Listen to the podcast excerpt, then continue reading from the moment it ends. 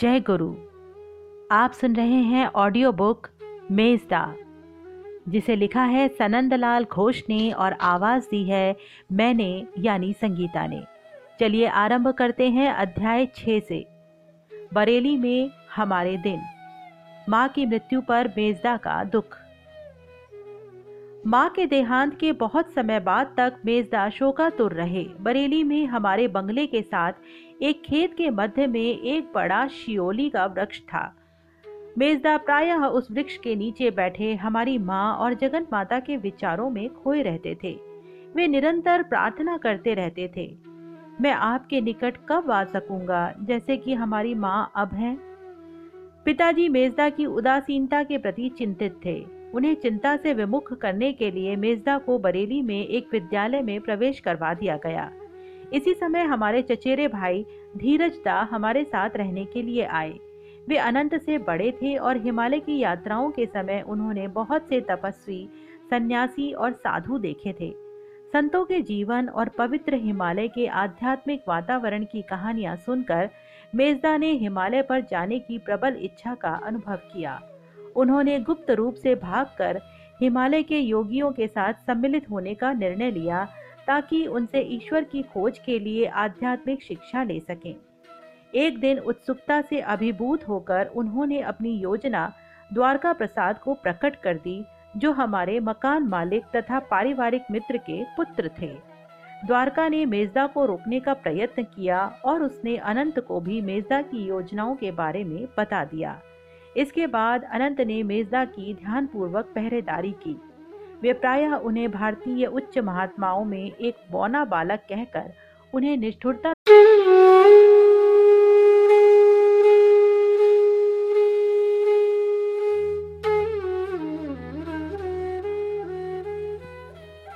जय गुरु। आप सुन रहे हैं ऑडियो बुक मेजदा जिसे लिखा है सनंदलाल घोष ने और आवाज़ दी है मैंने, यानी संगीता ने। चलिए आरंभ करते हैं अध्याय छ से। बरेली में हमारे दिन। माँ की मृत्यु पर मेजदा का दुख। माँ के देहांत के बहुत समय बाद तक मेजदा शोकातुर रहे। बरेली में हमारे बंगले के साथ एक खेत के मध्य में एक बड़ा शियोली का वृक्ष था। मेजदा प्रायः उस वृक्ष के नीचे बैठे हमारी माँ और जगन माता के विचारों में खोए रहते थे। वे निरंतर प्रार्थना करते रहते थे। मैं आपके निकट कब आ सकूँगा? जैसे कि हमारी माँ अब हैं। पिताजी मेजदा की उदासीनता के प्रति चिंतित थे। उन्हें चिंता से विमुख करने के लिए मेजदा को बरेली में एक विद्यालय में प्रवेश करवा दिया गया। इसी समय हमारे चचेरे भाई धीरज दा हमारे साथ रहने के लिए आए। वे अनंत से बड़े थे और हिमालय की यात्राओं के समय उन्होंने बहुत से तपस्वी, सन्यासी और साधु देखे थे। संतों के जीवन और पवित्र हिमालय के आध्यात्मिक वातावरण की कहानियाँ सुनकर मेजदा ने हिमालय पर जाने की प्रबल इच्छा का अनुभव किया। उन्होंने गुप्त रूप से भागकर हिमालय के योगियों के साथ सम्मिलित होने का निर्णय लिया ताकि उनसे ईश्वर की खोज के लिए आध्यात्मिक शिक्षा ले सकें। एक दिन उत्सुकता से अभिभूत होकर उन्होंने अपनी योजना द्वारका प्रसाद को प्रकट कर दी जो हमारे मकान मालिक तथा पारिवारिक मित्र के पुत्र थे। द्वारका ने मेजदा को रोकने का प्रयत्न किया और उसने अनंत को भी मेजदा की योजनाओं के बारे में बता दिया। इसके बाद अनंत ने मेजदा की ध्यानपूर्वक पहरेदारी की। वे प्रायः उन्हें भारतीय उच्च महात्माओं में एक बौना बालक कहकर उन्हें निष्ठुरता से चिढ़ाते थे। द्वारका प्रसाद भी मेजदा को चढ़ाता था, परंतु उनके उपहास ने हिमालय के एकांत में मेजदा की, ईश्वर के लिए खोज की सुलगती हुई चिंगारी को केवल हवा ही दी। गेरुए वस्त्र, जो कि प्राचीन समय से भारत के भिक्षुओं का पहनावा रहा है, मेजदा के लिए उनके जीवन की उत्कंठा का चिन्ह बन गया। अनंत जानते थे कि एक दिन मेजदा घर से भाग जाने का प्रयास करेंगे, इसलिए वे सदैव सतर्क रहते थे। एक दिन दोपहर बाद के समय जब मेजदा ने ऐसा पलायन करने का प्रयास किया तो अनंत ने कुछ दूरी से उनका पीछा किया। उन्होंने मेजदा को नैनीताल में रोक लिया और उन्हें लौटाकर घर ले आए। उदास मेजदा प्रातः और सायकाल शियोली वृक्ष के नीचे बैठे रहते। मैं प्रायः देखा करता था कि वे अपने चारों ओर के परिवेश को भूलकर ध्यान में मग्न रहते थे। उनका मन अनंत में विलीन होने के लिए ऊँची उड़ान भरता था। ऐसी स्थितियों में उनकी आँखों में अपनी जगन माता के लिए परम तड़प के आँसू छलक पड़ते थे। अन्य समय पर वे रोते और प्रार्थना करते, हे माँ, मेरी प्रिय माँ, वे मुझे आपके पास आने की अनुमति नहीं देंगे। उनकी यह अवस्था देखकर मेरी आँखों में आँसू आ जाते और मुझे अनंत के प्रति क्रोध आता था। क्यों? क्यों हमारे बरदा ने मेजदा के साथ ऐसा बर्ताव क्यों किया? अहिंसा के प्रति निष्ठा।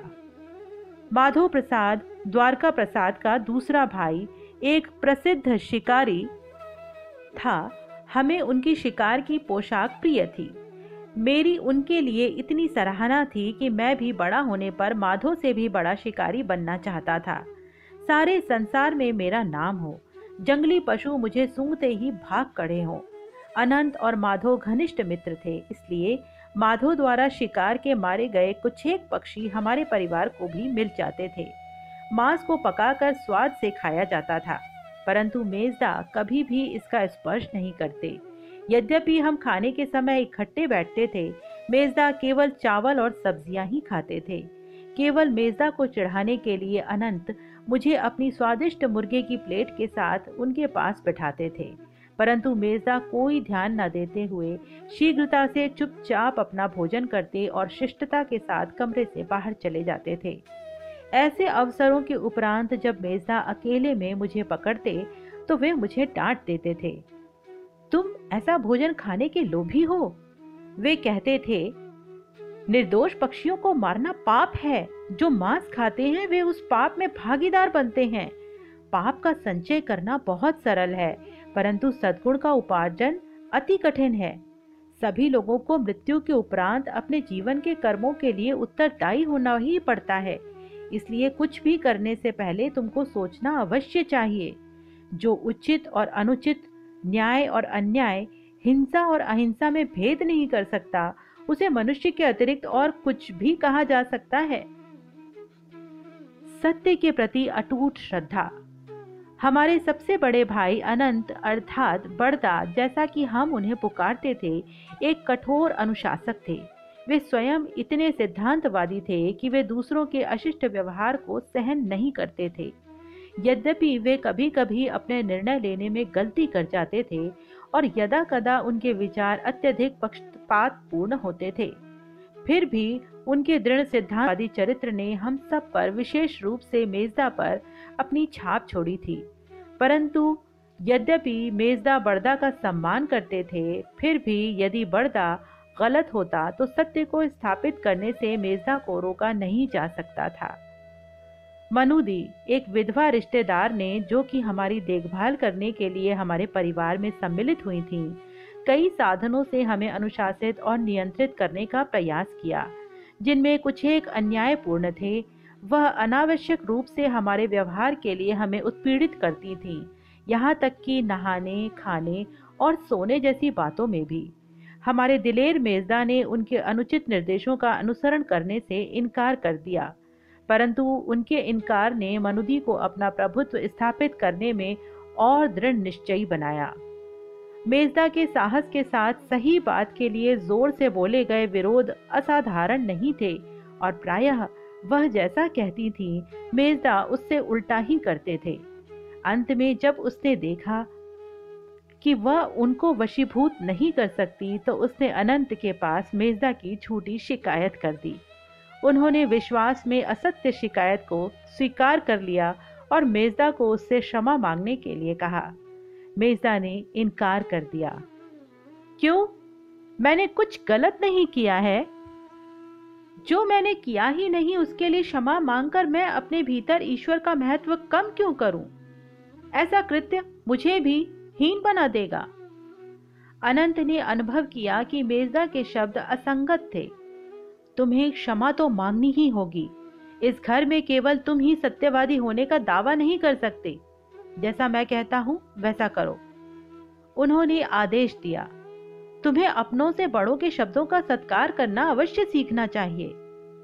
मेजदा ने झुकने से इनकार कर दिया। तब अनंत बहुत गुस्से में आ गए।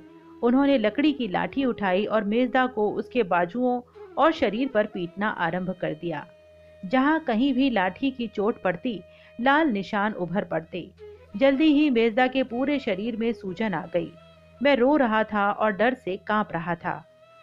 मेजदा मूर्ख की तरह काम कर रहे हैं। मैंने सोचा, क्षमा मांग लेना कितना सरल होता। तब यह बात बिना पिटाई के समाप्त हो सकती थी। अनंत ने जितना भी प्रयास किया, वे मेजदा से क्षमा नहीं मंगवा सके। बड़दा जितना अधिक उन्हें पीटते, मेजदा की इच्छा शक्ति न झुकने के लिए उतनी ही शक्तिशाली होती जाती। उनका आँसू रहित शांत विरोध लोहे सदृश था। अंत में लाठी टूट गई। अनंत गुस्से से चिल्लाए और कमरे से बाहर चले गए। मेजदा तब भी एक देवदार के वृक्ष की भांति सीधे खड़े थे। बाद में उस रात अनंत ने हमारी बहन नलिनी से एक बात की और जाना की आरोप छूटा था।